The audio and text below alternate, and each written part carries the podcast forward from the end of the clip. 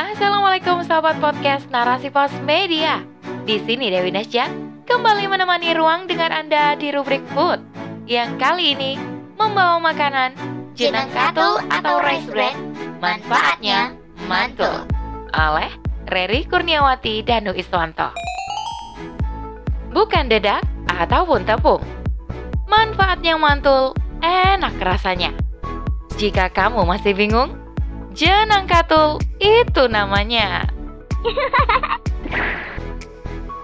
Memori tentang jenang katul adalah nostalgia masa kanak-kanak dulu.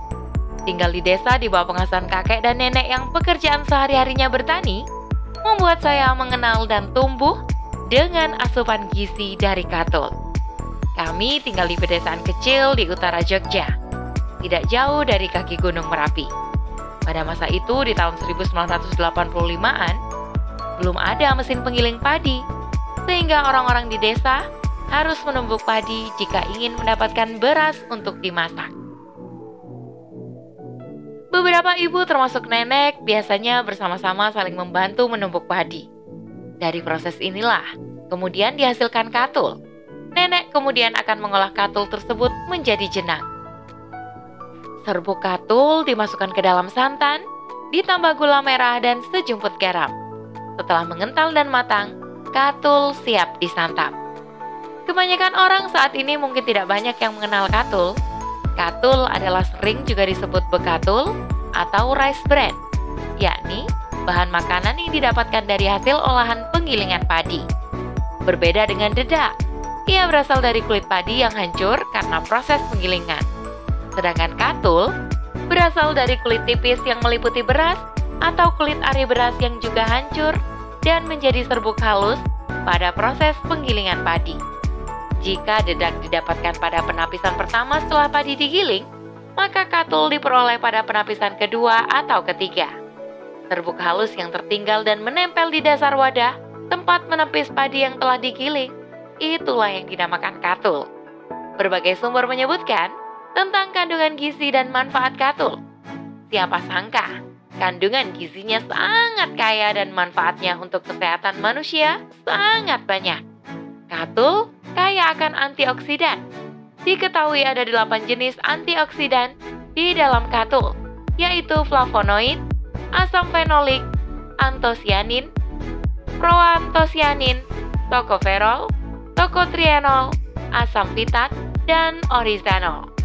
Tokotrienol sendiri merupakan zat yang mampu menghambat kerja enzim penimbun kolesterol. Sehingga, katul baik untuk mencegah peningkatan kolesterol dalam tubuh. Kandungan serat dan multivitamin dalam katul juga tinggi. Katul terdiri dari 20 hingga 51% serat dan 12 hingga 23% berupa multivitamin seperti lemak, protein, vitamin B kompleks, dan vitamin B15. Kandungan serat dan multivitamin ini bermanfaat untuk menangkal penyakit degeneratif, bermanfaat untuk menangkal penyakit degeneratif, meningkatkan daya tahan tubuh, dan perbaikan sel-sel tubuh. Vitamin B15 juga dapat mencegah asma dan menjaga kesehatan jantung. Selain kandungan dan manfaat katul tersebut, masih banyak zat-zat lainnya dan manfaat yang berbeda pula. Variasi komposisi kimia dalam katul tergantung pada jenis padi, faktor agronomis di mana padi ditanam, dan proses penggilingannya. Bahkan, pigmen warna pada beras juga memengaruhi kadar antioksidan yang dikandungnya. Diketahui, beras merah dan hitam mengandung antioksidan lebih tinggi dibanding beras putih atau non-pigmen. Pada saat ini, produksi katul secara modern telah banyak dilakukan. Katul diproses dan dikemas demikian rupa agar tidak mudah rusak dan dapat digunakan lebih lama. Di Jepang dan Amerika, katul diolah menjadi minyak katul atau rice bran oil atau RBO. RBO ini digunakan sebagai bahan baku produk makanan seperti margarin dan mayones, serta ditambahkan ke dalam produk kecantikan seperti sabun, pelembab, atau pembersih wajah. Di Indonesia, pemanfaatan katul pada umumnya diolah menjadi produk makanan. Ada yang dikreasikan menjadi bolu, biskuit, ataupun minuman. Yang paling umum adalah dibuat menjadi jenang. Cara membuat jenang katul pun sangat mudah Katul dicampur dengan santan kental, gula merah, dan sejumput garam. Kemudian, dimasak dengan api kecil dan diaduk-aduk sampai matang. Katul sendiri rasanya manis khas. Setelah menjadi jenang dan bercampur dengan gurihnya santan dan legitnya gula merah, maka akan semakin menambah lezat cita rasanya. Masya Allah, dari serbuk lembut hasil sampingan pengolahan padi saja, kita bisa mendapatkan makanan enak dengan banyak manfaat. Begitu besar karunia Allah pada manusia. Maka, tidak sepatutnya manusia kufur nikmat dan berpaling dari penciptanya.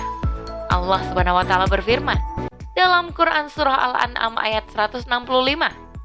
Sungguh Allah yang menumbuhkan butir padi-padian dan biji kurma dia mengeluarkan yang hidup dari yang mati dan mengeluarkan yang mati dari yang hidup. Itulah kekuasaan Allah. Maka, mengapa kamu masih berpaling? Jadi, yuk makan jenang katul yang manfaatnya mantul. Wallahu alam bisawab. Demikian rubrik food kali ini. Sampai bertemu di rubrik food selanjutnya. Saya Dewi Nasjak pamit undur diri. Assalamualaikum warahmatullahi wabarakatuh.